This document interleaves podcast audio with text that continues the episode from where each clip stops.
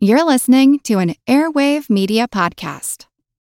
Another day is here, and you're ready for it. What to wear? Check. Breakfast, lunch, and dinner? Check. Planning for what's next and how to save for it? That's where Bank of America can help. For your financial to dos, Bank of America has experts ready to help get you closer to your goals. Get started at one of our local financial centers or 24-7 in our mobile banking app.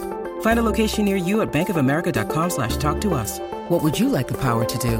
Mobile banking requires downloading the app and is only available for select devices. Message and data rates may apply. Bank of America and a member FDIC. Nature often inspires scientists and engineers to come up with new ideas, but that's just the beginning of a collaborative process. I'm Jim Metzner, and this is The Pulse of the Planet. Looking at nature is a great way of looking at the results of evolution which have solved problems or just generated structures or configurations that are completely different than we might have thought of before. William Devenport is a professor of engineering at Virginia Tech. Working with colleagues at the University of Cambridge and elsewhere, he's been trying to develop a quieter air turbine blade inspired by the structure of an owl's wing.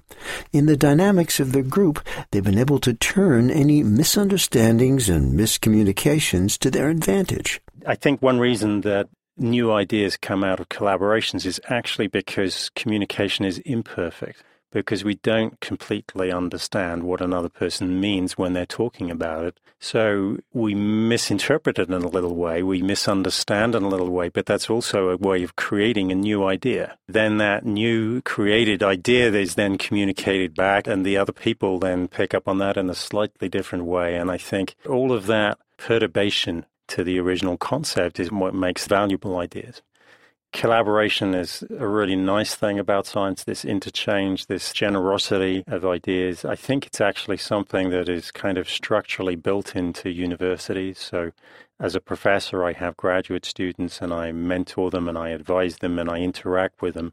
It's the combination of me and them that gets these ideas. So, the whole way that the apprenticeship of a student works in a university brings out new ideas like this. A quieter wind turbine blade is still in development, but the collaborative process has led to many successful wind tunnel trials. I'm Jim Metzner, and this is The Pulse of the Planet.